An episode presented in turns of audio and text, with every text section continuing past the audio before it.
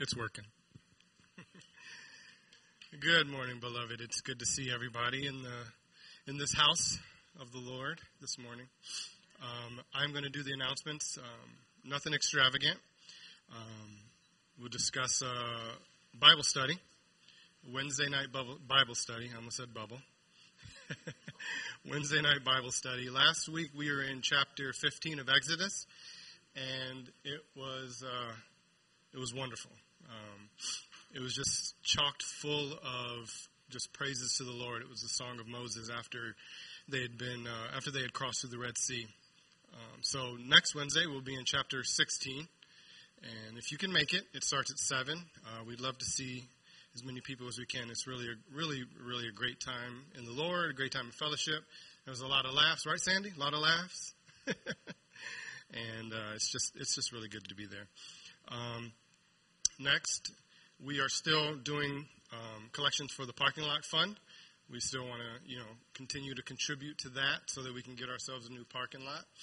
Um, and that's all I have for announcements. So while we were worshiping, I was uh, brought to the book of Peter.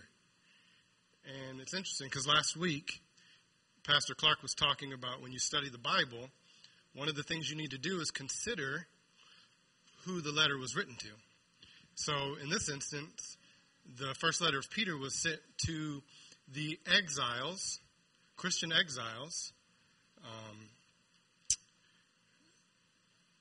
in the dispersion from different areas of persecution had arisen.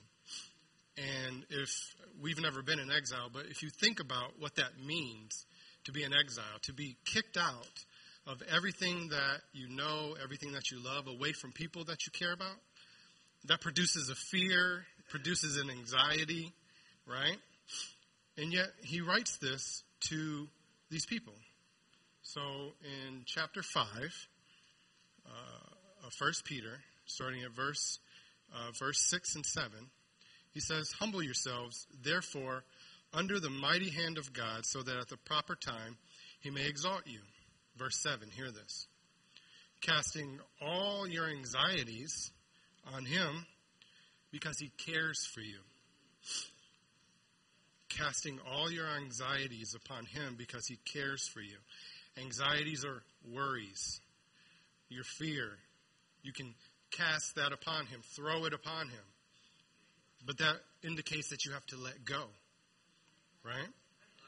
Right? You have to let go of them. And then it goes on to say, because he cares for you, he loves you. Right? This is the word of God. There's a saying that says, if you want to hear God speak, read his word. And if you want to hear God speak audibly, read it out loud. So Peter was just the utensil that was used. He was the pen to write the words of God. The Holy Spirit wrote this through Peter. So the Holy Spirit is telling you